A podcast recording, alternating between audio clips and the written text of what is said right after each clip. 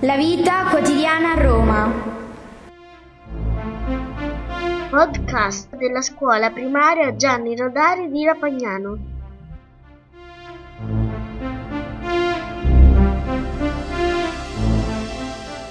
Gli anfiteatri erano degli edifici di, degli edifici di forma ellittica usati per gli spettacoli pubblici. La parola anfiteatro derivava dal greco amphi che significava eh, con due elementi più la parola teatro.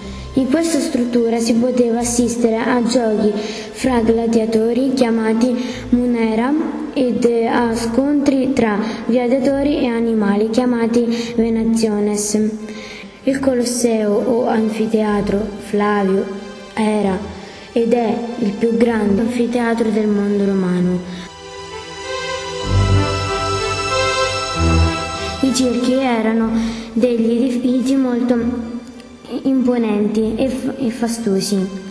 Erano formati da una pista rettangolare su uno dei, eh, dei due lati c'erano i eh, carceres che erano i box dai, dai, dai quali eh, partivano i carri da, da corsa.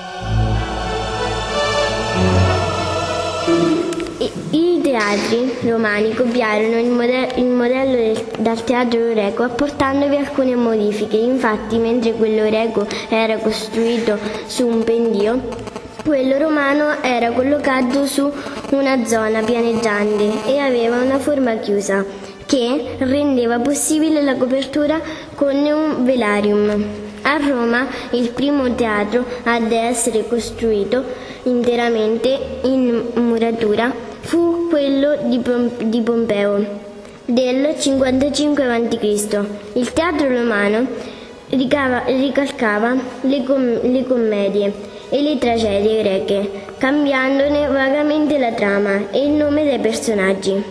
Le vicende erano ambientate in Grecia, però spesso i temi trattati riguardavano l'attualità romana. Il termine usato per riunire eh, tutti i generi teatrali era fabula.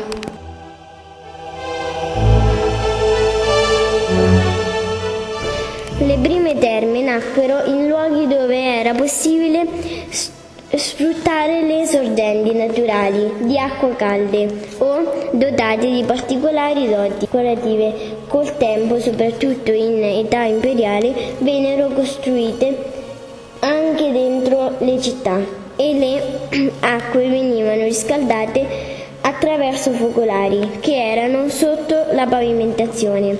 Le terme erano costru- costituite da un locale tiepido chiamato tepidarium, un locale caldo e denso di vapore detto calidarium un lo- e un locale con acqua fredda chiamato frigidarium. Aveva inoltre spazi esterni come portici e giardini, nei quali passeggiare ed assistere a spettacoli musicali o letture poetiche. Le più famose terme romane sono quelle di Caracalla. Nella civiltà romana, considerato un grande esempio di democrazia, il foro era il punto di incontro ufficiale dei cittadini di tutti i territori della Repubblica e poi dell'impero. Lì essi si recavano per partecipare o per assistere agli affari politici, amministrativi ed economici che riguardavano la comunità di cui facevano parte.